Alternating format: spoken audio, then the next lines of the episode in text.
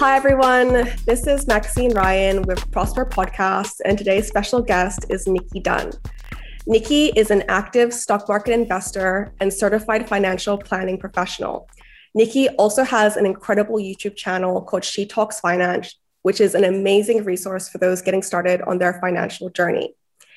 In this podcast, we're going to learn from Nikki's 10 years of experience of helping thousands of professionals learn how to build wealth and create financial freedom for themselves. So I'm really excited to be speaking to Nikki today. Nikki, welcome to the podcast. Thanks for having me. I really appreciate it.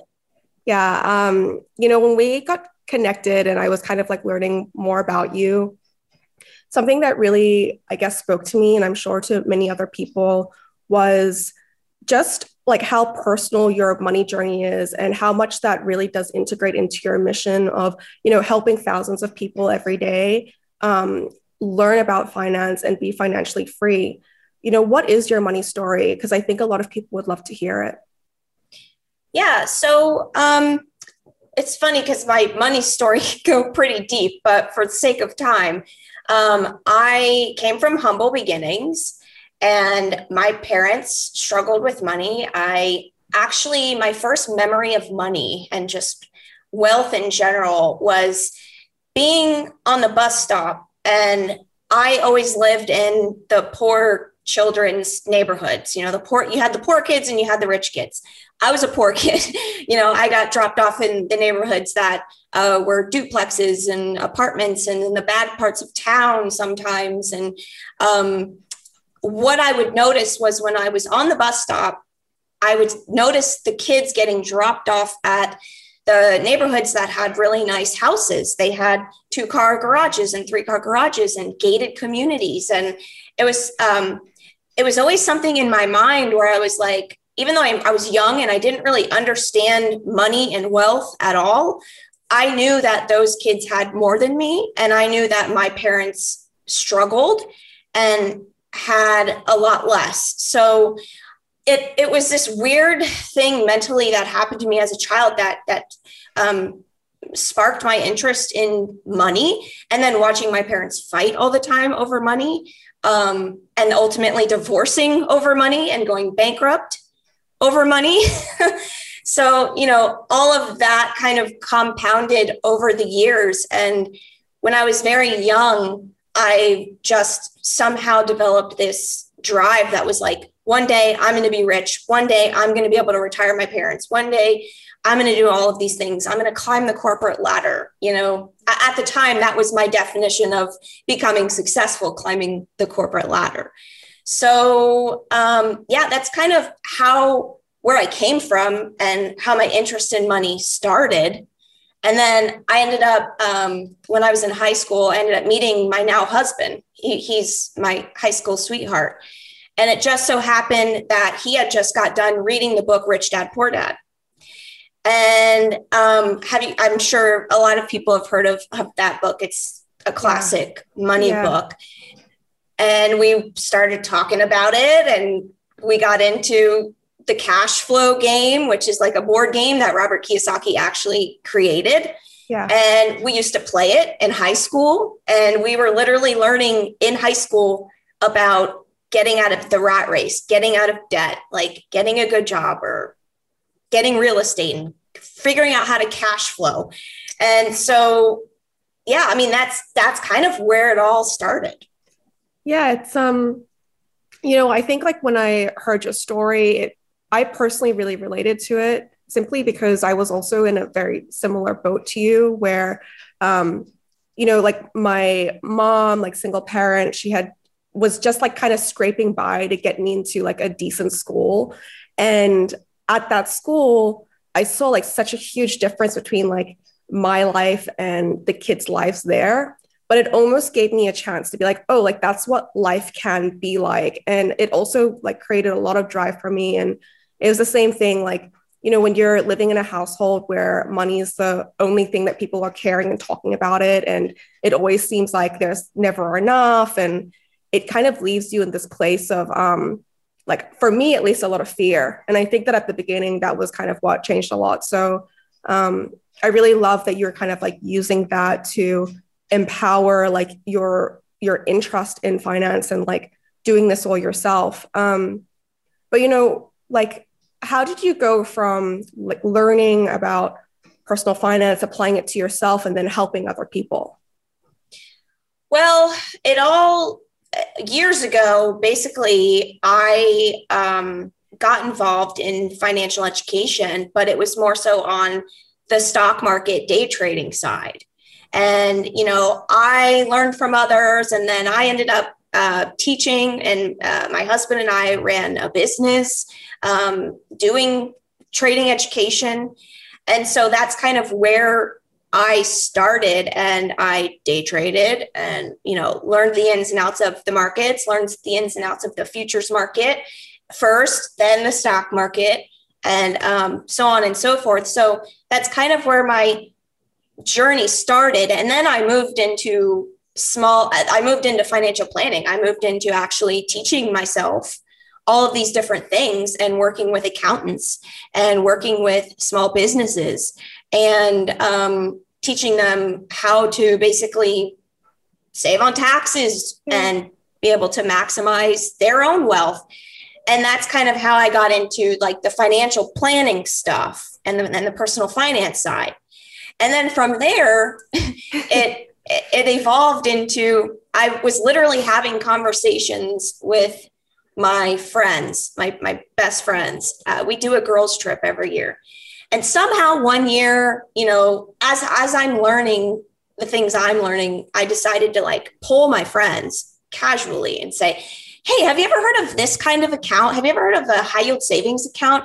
Where are you putting your savings? And are you investing? Like, how much do you put into your 401k? And I'm like asking them these very intrusive questions. And obviously I promise I'm cooler than that. Like on a girls trip, I promise I'm not that nerdy, but I was in my learning process and teaching people. And I wanted to see like what the people around me knew, because I realized that a lot of people knew nothing or very little about personal finance and money management. And when I realized how much people didn't know, that's what catapulted me into what I'm doing now, which is the financial planning side and the personal finance side and the investing side of education. And so I just, even recently, I had an experience where I was talking to someone who's older, who's actually retired. They ended up a retired firefighter. And they were telling me this story about something. They couldn't get the answer to a personal finance question, and had to do with health insurance if you aren't able to get Medicare yet. And it took this person months and months and months of hard research, of stressing out over it, of not knowing for sure if the answers they were getting were accurate. And I told them, I said, oh my gosh, you could have just called me. I would have had this done for you within a half hour. Yeah. And it's just those little incidents have happened to me over and over the years. And it made me realize like there's a solid need for sound, organized education from a trusted person, you know, or professional. Yeah. And I don't know. That's like my long-winded answer to that question. No, it's interesting you said that, because there seems to be so much information out there, but it's about how people are able to access this information and understand the information, because it seems as though the information is kind of not made for like the everyday person. It seems that the accessibility of it is quite difficult for somebody who, you know, they're just not in finance. But, you know, like, why don't we like go back a little bit? And I think the one main thing that prevents people from getting started in their personal finance journey is, you know, just the anxiety around money in the first place. Do you think that there's anxiety around building wealth? Do you think that, what do you think is kind of preventing people from taking those first steps? Absolutely. There's anxiety around money and building wealth for a lot of people. It's overwhelming. I mean, thinking back to my friend who it took her, you know, months to figure out this certain finance thing that was very important in her life. And to talk to a professional was very expensive. And then that, you know, it's like, not only are people anxious about money because of not knowing where to start, not knowing where the beginning is, because there's so much of it. I mean, it's such a broad topic. Even I, as a certified financial planner, even I every day am learning things because things are always changing. And I think it's that. And it's also people sometimes feeling that they can't because they don't have X, or they don't make X, or they don't have enough wealth yet for it to matter.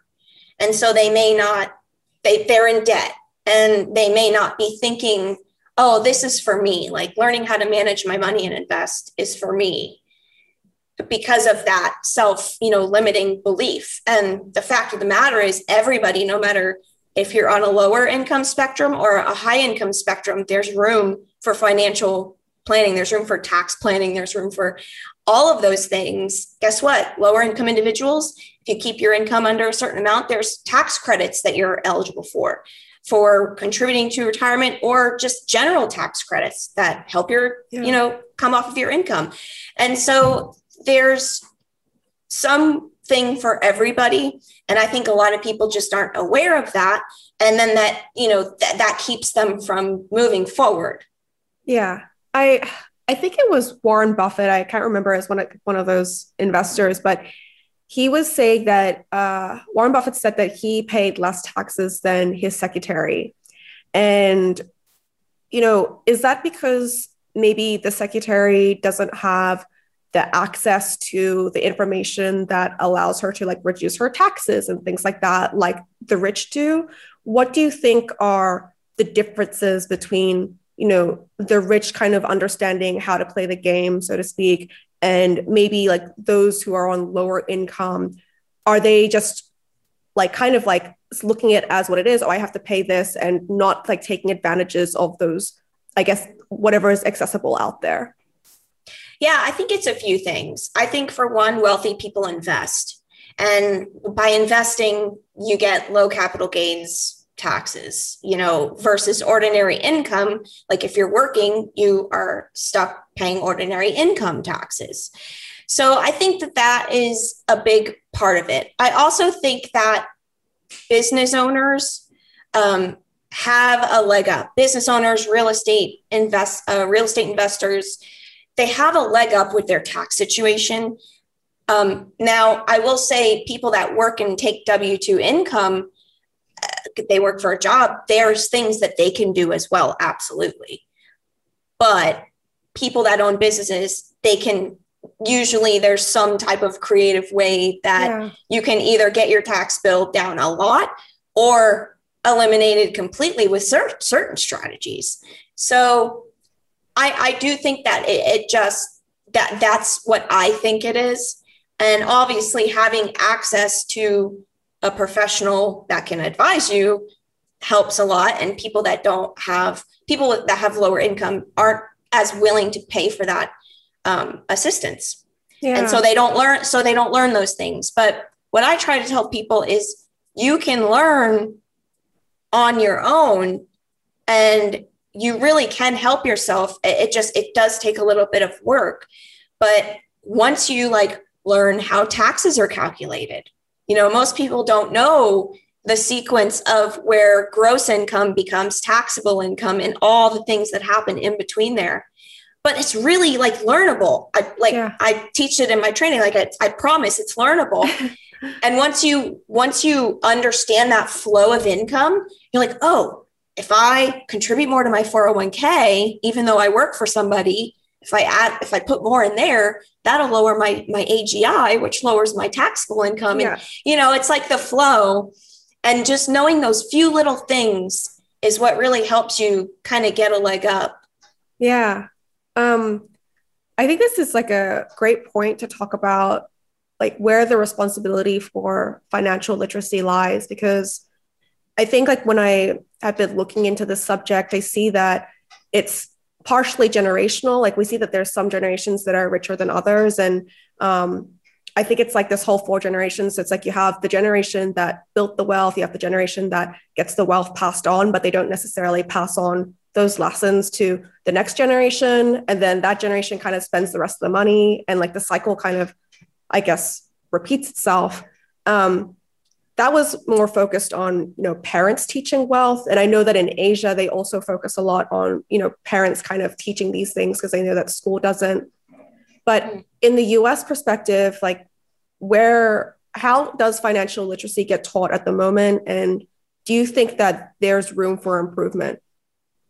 It doesn't get taught at the moment. There are organizations, nonprofits trying to fight for that.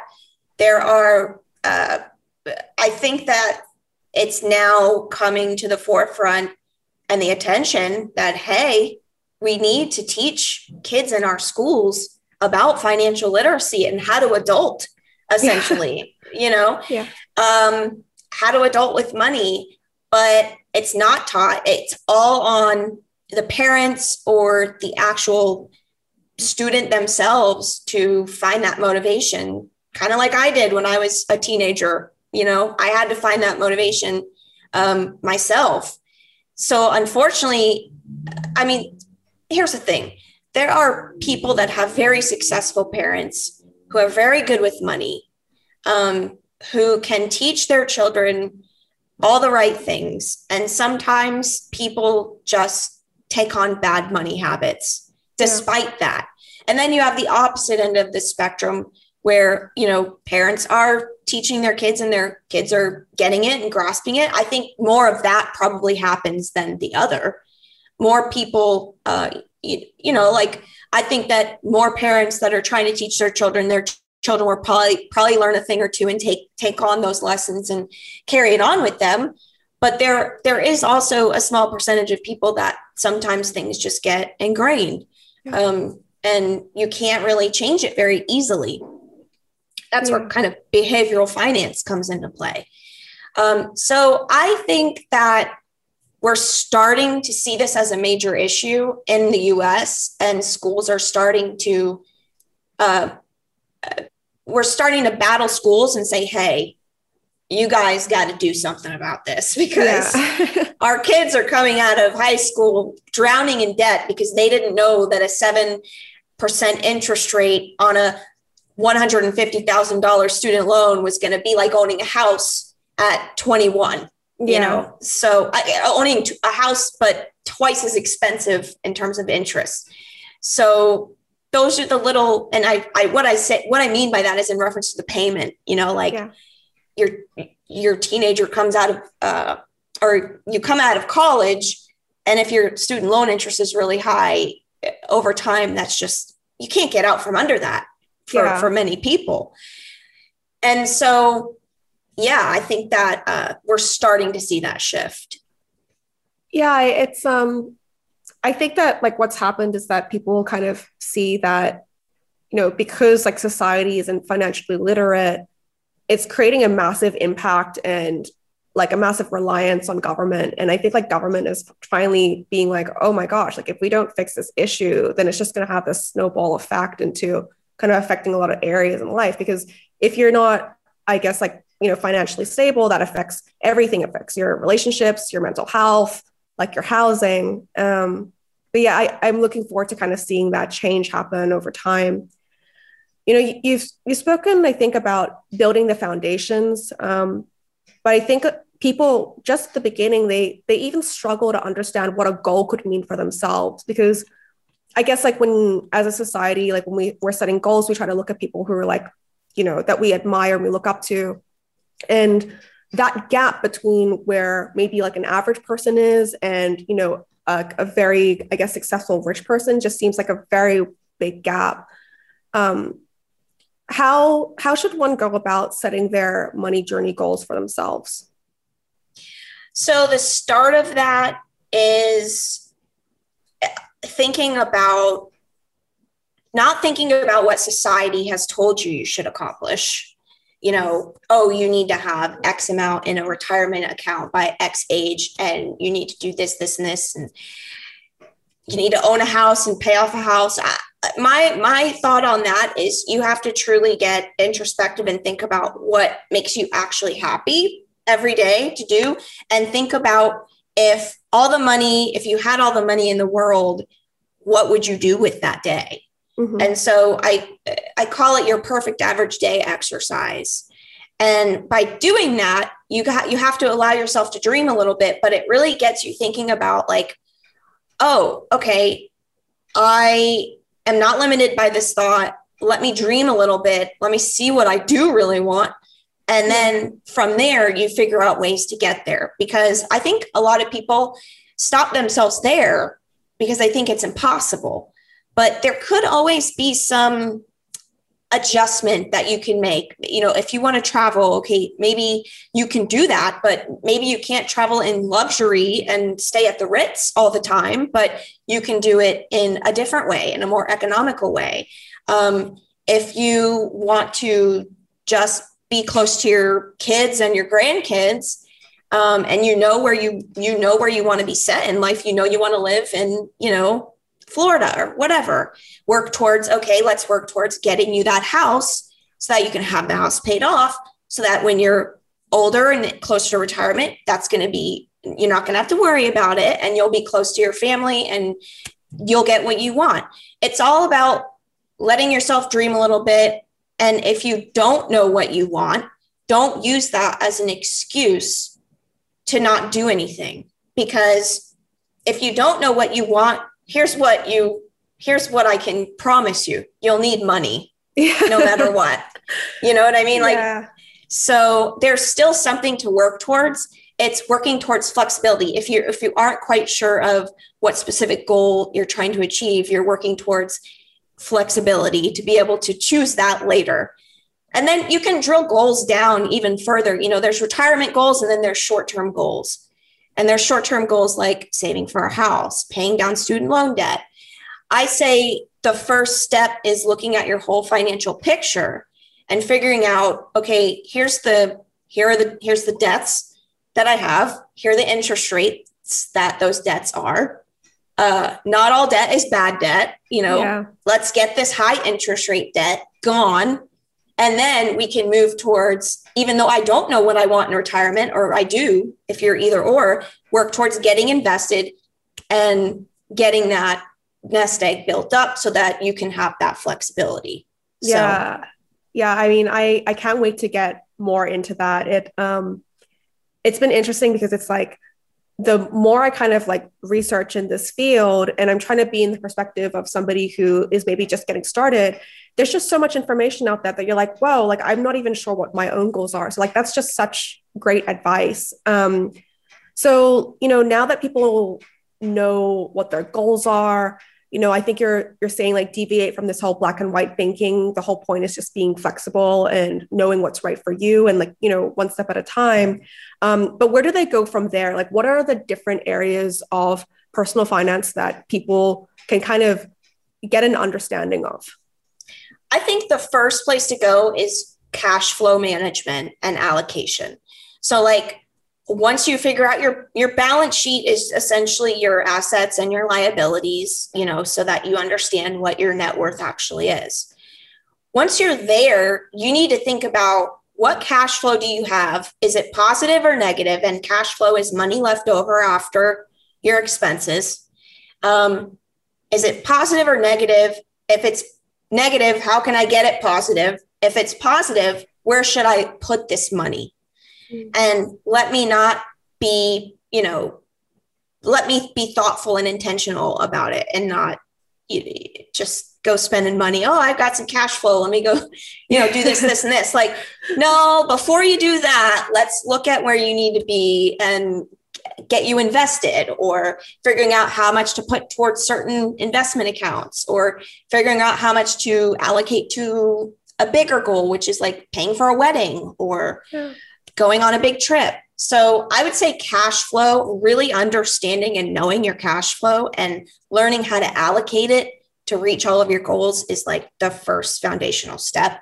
And then from there, you move into retirement planning and investing, which is, it's hard for a lot of people to think about retirement planning. Yeah. Because like, we're so far. It does, but it's not like, that's the crazy thing. Life goes by fast, man. It really comes at you fast. Anywho, I think that it's hard to think about it, but the younger you are, the better for you, for your future self, because you've got that time to let investments and compound interest work. So I know it's hard, but it's just one of those things. What, I think like, people watching this, they might be thinking about having a family. And what as a parent can one do to, help their kids start early with investing? Like, is that something that you would, I guess, like advise like a parent to be interested in? Because you said, the more time, the better, because then you can compound. How can a parent, get their kid starting early? Great question. And yes, I do think that if parents are willing, I think that that's great to do. A few ways to do it is, when you give an allowance, you can give them options like, hey, teach them, okay, you can either save this money, teach them about compound interest, like in a way kids understand, like, hey, if you put this money into a savings account or in an investment, in 10 years, you'll have this much more, or find some fun way to do it, or you could maybe work with them and teach them about investing by letting them invest shares in companies that they love. I mean, kids love consumer brands. They love Nike. They love Roblox.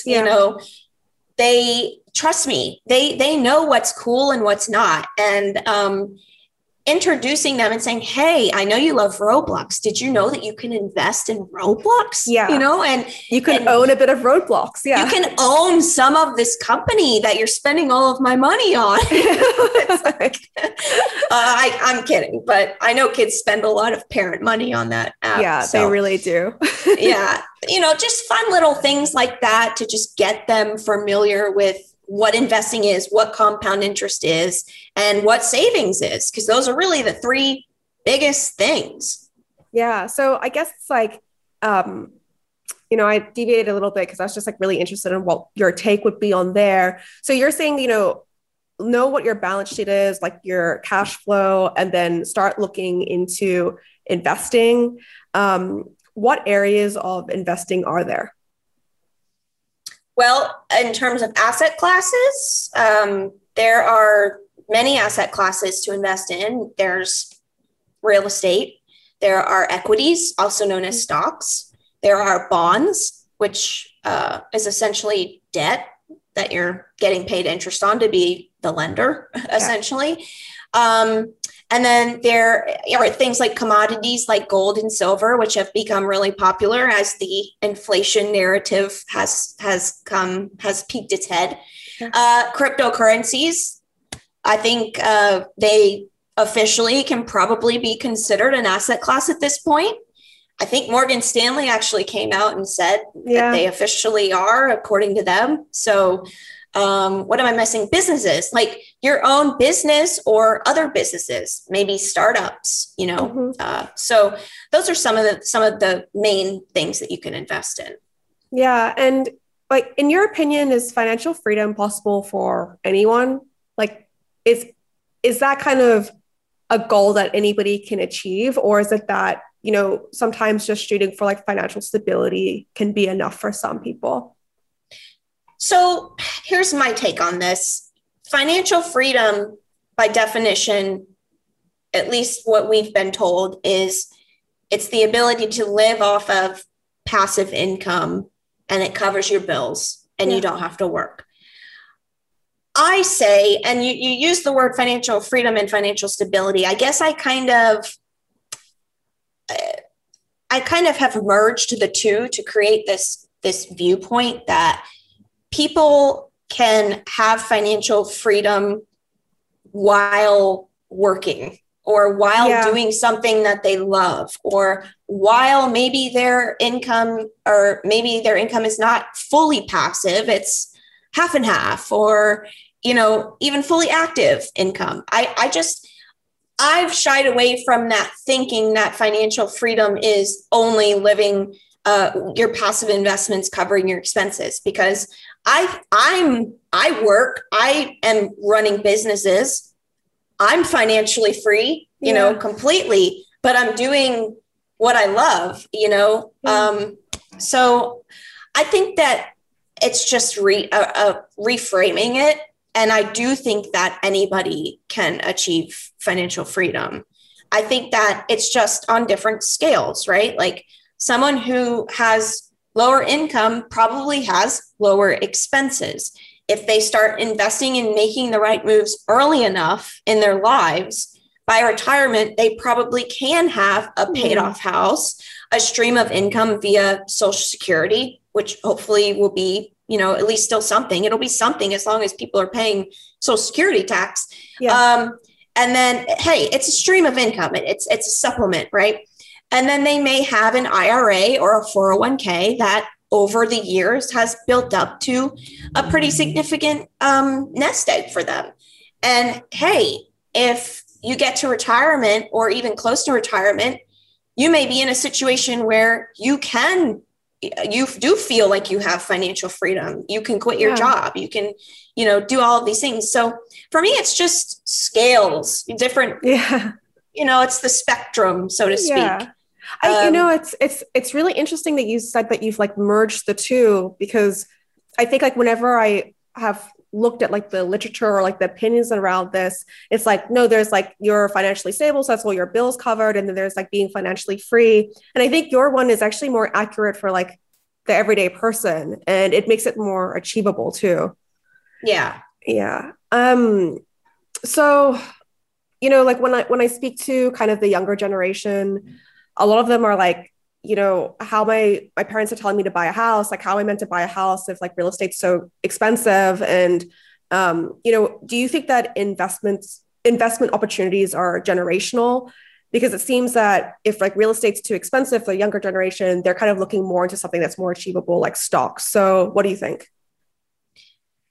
I think obviously millennials have had it rough, mainly due to inflation of healthcare and of education, of college. I mean, it's in the numbers. The tuition inflation is crazy.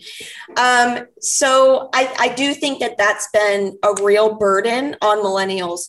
But with that said, I also think that there are generational investment opportunities.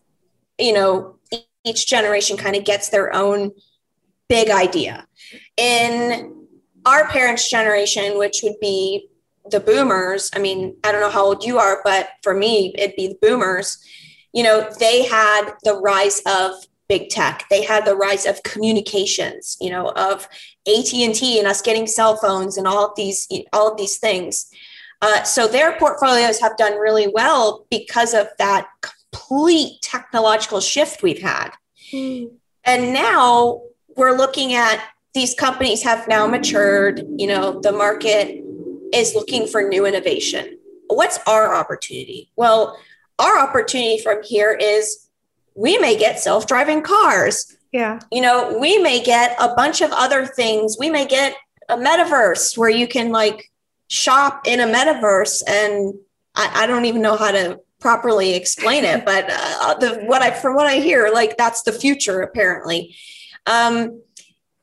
I think that we're going to have our own set of opportunities. We have cryptocurrency, which, hey, hate it or love it, it doesn't matter. It's in the price. It's in the numbers. Bitcoin alone has been a monster returns for people that invested in this early. It's still providing monster returns for people and monster losses. You have to know what you're doing. You have to know what you're dealing with and how to invest in it. So I think that we have our own opportunities that our parents didn't have that could bring us that same wealth. So that's just kind of how I think about it. A lot of innovation. I totally totally agree. And I think like, you know, some other people that I've been speaking to that are like financial planners and stuff like that, they're like saying that, you know, these big tech stocks are still paying out great dividends. And like, even though they seem like they're kind of saturated in the market, they just keep on growing. You know, take Apple, for example, like they were like a $1 trillion company and now they're just like 2.8 or something. Yeah, 2.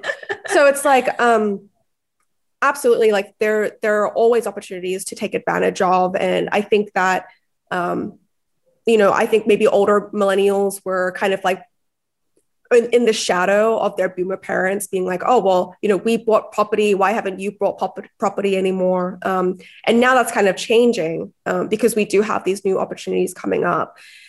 You know, with that, what type of mentality should one have when they're holding, like when they're with their financial goals? Because I feel like it's kind of a mental game almost.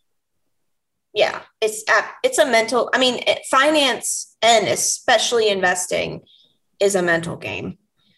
I think that it's easy to get discouraged, especially through the down times. Like, you know, when you see the portfolio go down, like we did in March of last year and recently with crypto portfolios, with the big sell-off we just had. And it's easy to just get messed up in the head over that stuff. So, you know, what I try to tell people is you got to think long-term. You got to, when in doubt, zoom out always. Mm-hmm. Look at historical price action. What has the market done? We've seen multiple corrections in the market over the years. We've seen multiple crises. We've seen cryptocurrency do some pretty crazy stuff multiple times. Like a 50% correction is a garden varietal correction almost for cryptocurrency. It's normal, which is crazy, but it's one of the most volatile asset classes in the world. Or it's the most volatile asset class, sorry. And I think that it takes a lot of work to think long-term and shift to, okay, I don't want to panic and then end up making a bad decision that I'm going to regret later, which most people do. Half of an advisor's job is usually talking people off of the ledge when that kind of stuff happens. Cause it's like, it's hard mentally. And also things can happen if you start to get some momentum with your finances and then you get a big unexpected expense, you know, and then you get discouraged and then you feel like you're never going to get out of it. And that's why I have this mentality of always thinking about what's the worst that can happen and planning for it ahead of time. Because if something can go wrong, it will. And just planning ahead of time and having that emergency fund and having the right insurance in place and knowing how to manage your portfolio with no emotions and think about the long-term goals, I think all can help a lot. Yeah, that's wonderful. You know, like I think it says it in your YouTube channel, She Talks Finance, but a large part of your mission is empowering women to take charge of their finances. And while we see this landscape changing, what do you think prevents the modern woman from getting started in, you know, their personal finance journey and in investing? I think the overwhelm of the technicals of it all. I mean, like I said, there's a lot to learn. And even you can teach yourself and it still can be overwhelming to learn all the jargon. And sometimes when you start to dip your toe into the learning, it pushes people away even more because it's like, whoa. Like, I wanted to learn about a traditional IRA and now here I am. And there's all these other rules and there's all this other stuff. And it's like, what's going on? Yeah. And I think a lot of, you know, honestly, a lot of women that I talk to recently are so motivated to learn. And I think it's just the fear of the overwhelm and the fear of feeling stupid or feeling like you don't know and something's wrong with you for not knowing. And that is something I'm trying to undo with a lot of people, is let them know, like, this is a safe space, like finance, asking questions in finance. You have to be able to do it without feeling stupid. You have to be able to do it without someone yelling at you. Yeah. And telling you like, you know, there are finance professionals that, that just they yell at you and they make you feel little. And like, that's the exact opposite of what you want, especially as a woman coming into this space. Yeah. It's, I think, like, you know, what you said about like women maybe like feeling stupid on the approach. And I personally, you know, I started my career in crypto in like 2014, and I luckily didn't have this fear, but I did realize that a lot of women did. And it was things like, you know, just paying money and not asking any questions, or even if they got the bill and the bill was wrong, like not wanting to, you know, ask like, hey, like, can you please fix this? Or there's this issue.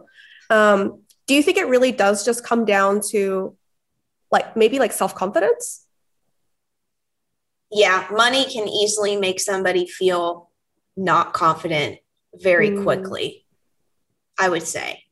Yeah. And like, how would one go about building that confidence around money? Is it just like, if you set small goals for yourself and you're able to achieve them, it will just build over time? Because, you know, you started at 16, like that's a really young age. And like, did you have that, I guess, that like fear or like self-confidence around money at an early age? Or like, how did you get through that? One concept at a time. And I had many, many periods in my journey where I didn't ask questions when I wanted to, all the time. And I would literally spend hours just trying to figure it out on my own on the internet without asking anybody, because I didn't want to sound stupid. And I felt stupid for not knowing. I hate even using that word, but it's such a harsh word, isn't it? Like stupid is just such a harsh word. Yeah. But I took it one step at a time. And I always tell people, think of personal finance as an onion. You have to peel back the layers one layer at a time. If you don't, and you try to go all in on, you know, too much at one time, you're going to overwhelm yourself. Master one thing and then move on to the next thing. And just always be listening to podcasts or reading something on, you know, a good source on the internet, or watching the right YouTube video influencers, or, you know, search for financial planners and CPAs that are doing content, because they are, and it's good content, and you can learn a lot, or prior financial advisors that are doing podcasts now and doing education, you know, like all of these different things that you can do, and just constantly be improving and take one step forward, and you'll get there, and you'll be feeling super confident, and you'll know probably more at one point than most people in the room. I think like the point of like where it really meant something to me to like be able to be, I guess, like financially free, was being able to help other people. And I think like as a woman, like when you can start doing that, you kind of realize, you feel like, oh my gosh, like I have so much ability. And it really kind of unlocks a lot. And, you know, I know that, you know, generally in like a heterosexual relationship with a man and woman, they tend to, you know, rely on the man to deal with the finances. And I remember like you saying in one of like your interviews or something like that like women actually outlive men most of the time. We do. Yeah. And like, therefore, like we really should be getting ahead of our finances, but, you know, just before, like, that's a really good reason as to why, but how important do you think are our relationships to our financial well-being? I think that money, as much as we hate to admit it, I think that money should not control our emotional well-being. We should obviously be able to find happiness in ourselves and the people around us, and money money is not everything, but I also think it's important to accept that money, it's really hard to do life without money in some capacity. Regardless of who you're with, even if they're the perfect person for you, like if you are under pressure of money, like that can cripple anybody. It can. And a lot of women end up staying in abusive relationships because they can't afford to leave, literally. And so getting that relationship with money going yourself and understanding it better and just doing your own learning and going on that journey can help a woman in that situation build the confidence to say, oh, I can leave. I can figure this out. You know, it's tough because money can be the root of a lot of relationship issues. And it's a lot to do with the fact that we behaviorally all have different ways of feeling about money and handling money. And I think this is why education is so important, because there really is a baseline strategy that everybody can be following. And obviously everybody's money situation is different, but the formula is actually the same generally. And everybody should kind of be thinking of it the same way. Like, oh, if I have a bunch of debt, maybe I shouldn't go buy this $1,500 purse, but people do it anyway, because that gives them their dopamine hit. And there's almost something inside them that makes them think that that's a better decision. So it's a lot of getting real with yourself. It's a lot of getting real about your partner, how your partner handles money, understanding their money language. You know how you have the love language? Yeah. There's money language. Well, in my opinion. Oh, well, let's go into that. Cause it's like, that's very interesting, because I've only heard of love languages, not money languages. So let's dive into that. I made it up, but it's definitely, it's not official. Let's make it official right now. You know how some people, they need physical touch to feel love. They need acts of service to feel love. I think that as we have love languages that make us feel loved, we have money languages, which is like our emotional ways of thinking and handling money. Some people are addicted to gambling and they absolutely cannot keep cash in their hands if they tried. You know, they're just, something in them is like, I have money, I need to go spend it. Whether it's gambling or a shopping addiction or, you know, whatever it is. And that is a behavior that it needs to obviously be changed. And then some people are addicted to saving money and they're frugal. Everyone's got the frugal friend that will not, even they could be, I have a friend that's a multimillionaire and he's so frugal. And it's like, you know, that's a characteristic. I guess you could call it a money language. And then you have people that are just all about investing, and that's all they want to do is just invest. And I don't know, everyone's just got their way of doing money, whether it's one spectrum or the other. I actually was talking to a friend of mine whose partner spends money a lot loosely on certain items like collectibles, right? And to her, that's a problem. And it's like, to him, he sees it as okay. To her, she sees it as an issue. He should be investing that money instead. Yeah. So it's just working through all of our different money personalities or money love languages and understanding what yours is so that you can either fix it if it needs to be fixed, or maybe it's good.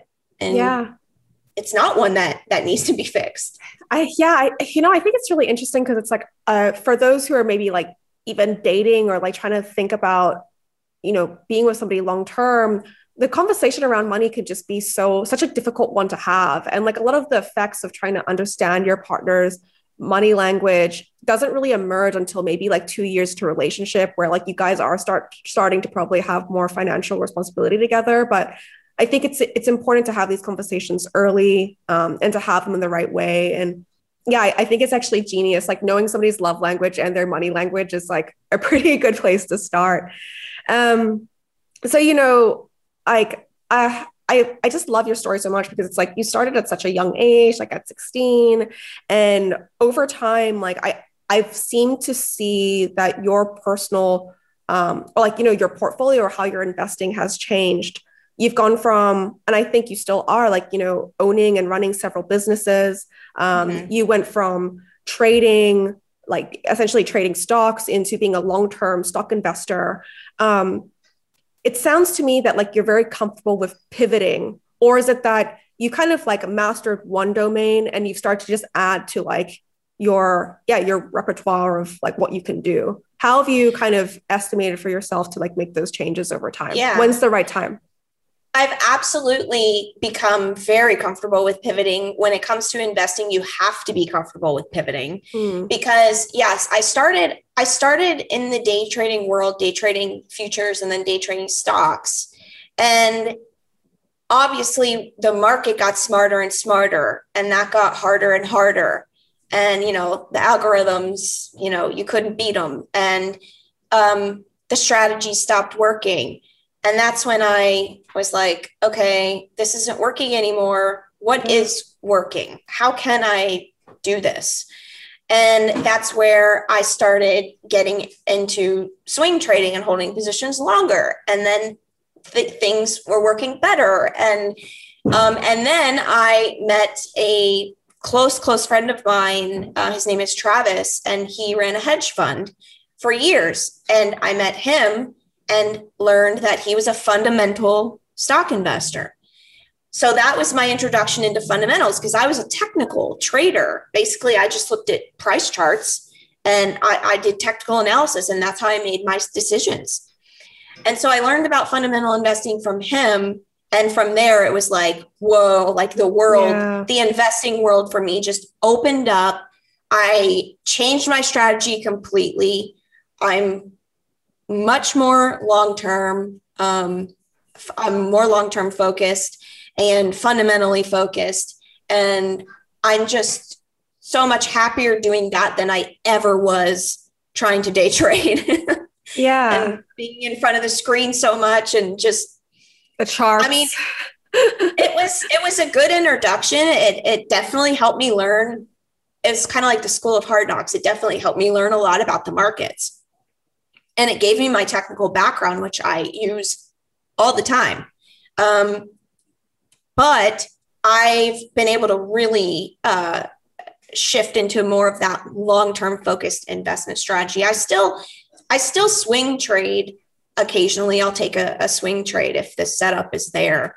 But for the most part, I have focused more on the long-term strategy. What would you say are the areas of fundamental investing that people should understand? So it's funny. I actually just recorded yesterday a YouTube video about this, and there were 5 things.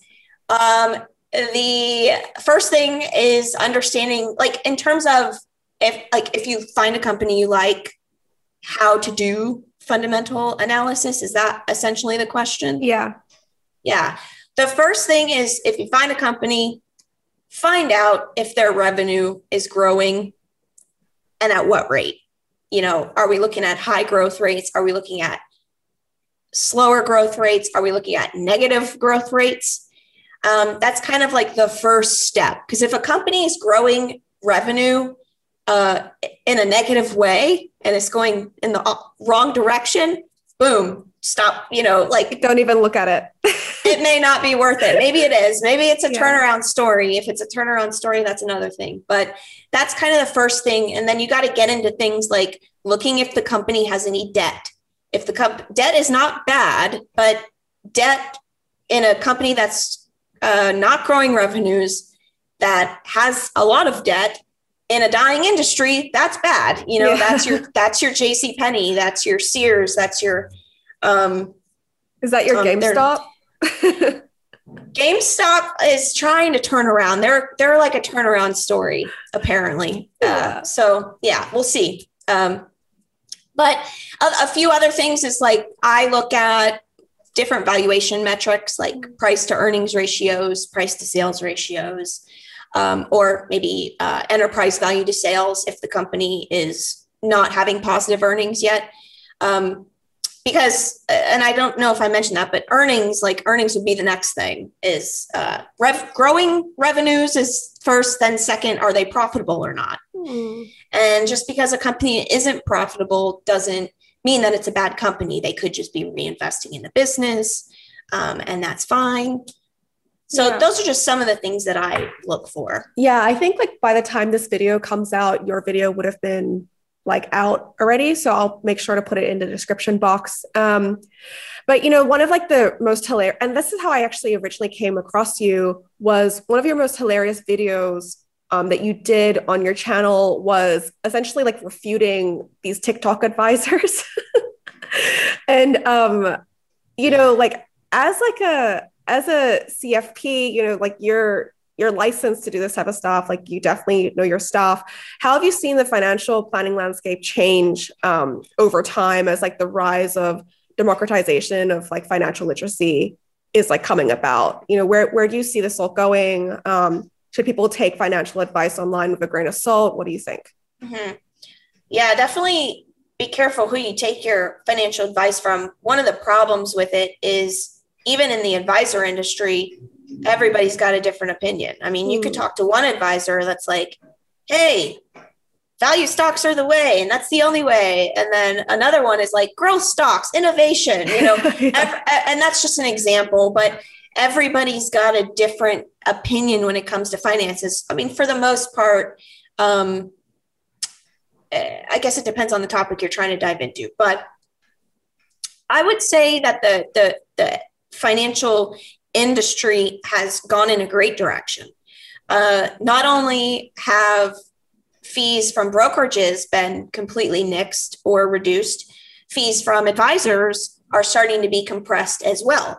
So that's making having a professional a lot more affordable for people. And the other thing that I think is super cool is advisors are starting to do hourly rates. So essentially most advisors want you to have a big lump sum of money, usually a certain minimum to even work with them. And then they charge you yearly for that. But some are doing hourly now to where it's giving people way more access to a financial professional to be able to ask questions.